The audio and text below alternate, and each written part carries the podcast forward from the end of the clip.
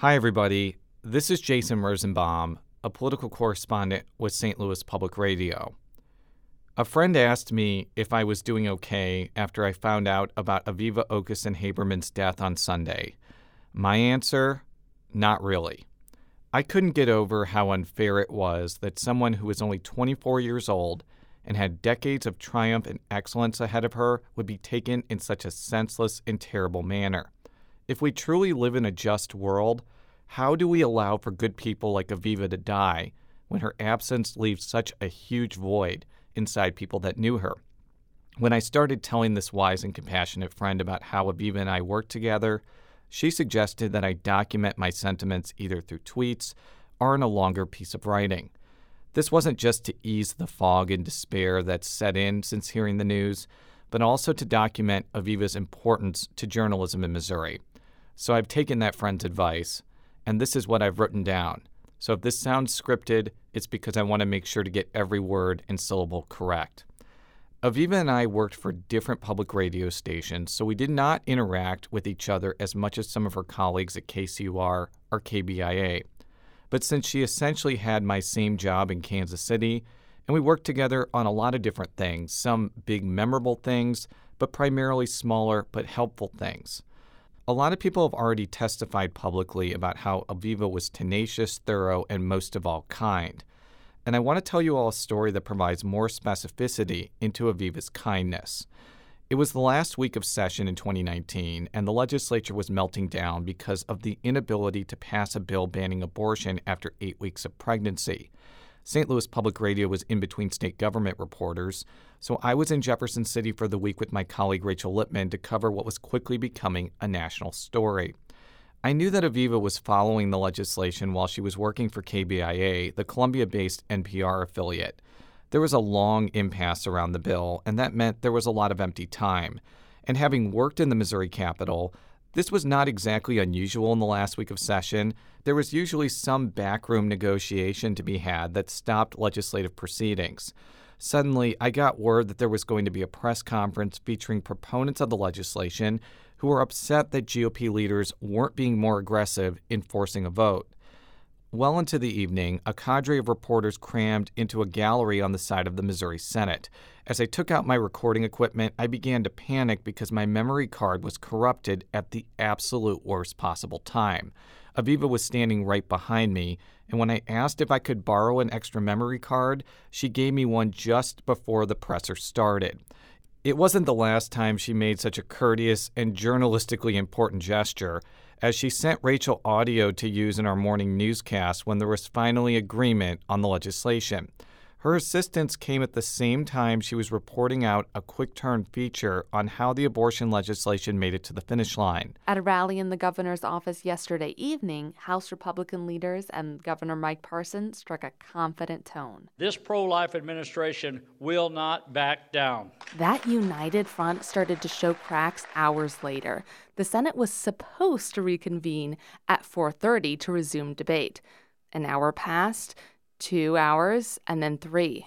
Hi, I'm Bob Onder. Um, it's late in the evening, and the Conservative caucus is holding a press conference outside the empty Senate floor. We have clearly reached an impasse. The time for negotiations are over. Onder and other Conservative senators felt betrayed by their party leadership. Aviva's reporting on this frenetic legislative situation eventually earned her a regional Edward R. Murrow Award, arguably the most prestigious award someone in radio can get.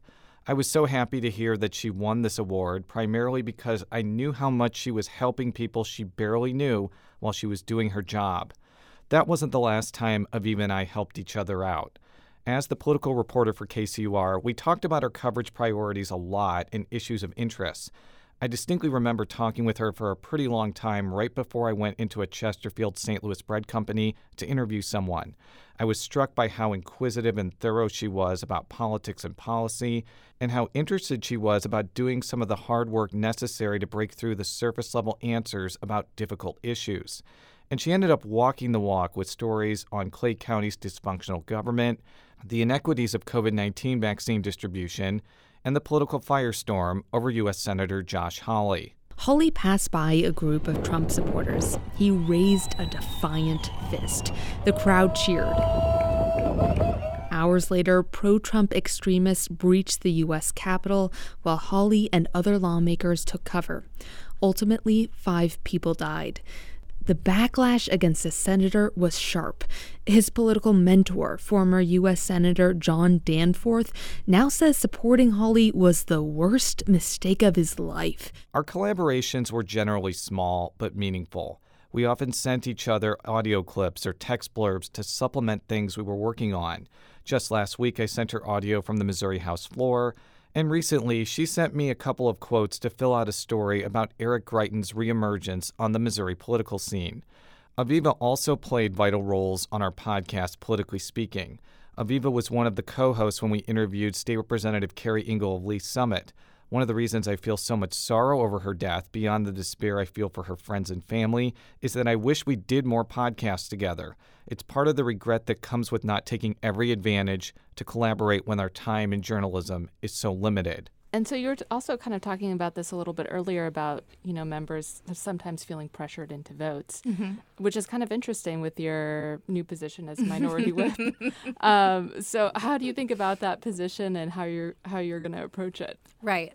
Um, because I believe that we do need to be, re- be reflective of our districts, I, I absolutely take that into account. And that's conversation that I've already been having with members. There were other ways that Aviva helped me out that had nothing to do with combining efforts on stories or podcasts. Aviva recently agreed to monitor the legislature on Mondays and Tuesdays, while I watched Wednesdays and Thursdays. By doing this, Aviva allowed me to not only work on other stories, but also tend to my older son, who up until Monday wasn't in full time school.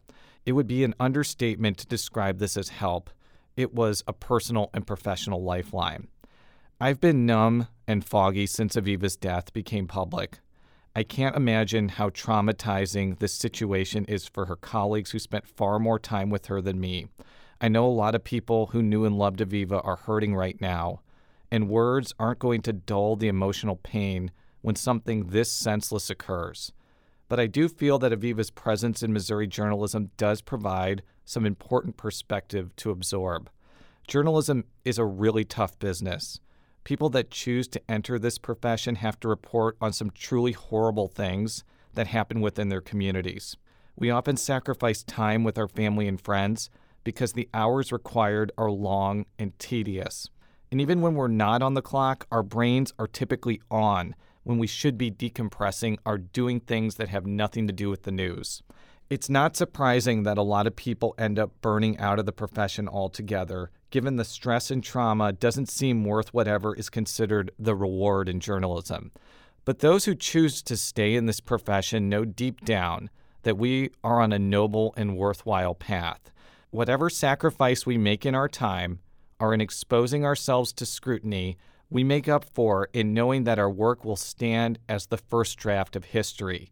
The reward that we seek isn't necessarily money or notoriety, but assurance that our work will make the public smarter, more informed, and more skeptical of those in power. Aviva exemplified these principles immaculately. It is truly unfair that she didn't get more time to experience the twists and turns that a career in journalism offers. But even though I'll think for the rest of my life why she couldn't experience a long and fruitful career, everyone that read or listened to her should know how impactful she was to journalism in this state and the people that worked with her. So, Viva, thank you for everything. And thank you for letting me collaborate and work with you.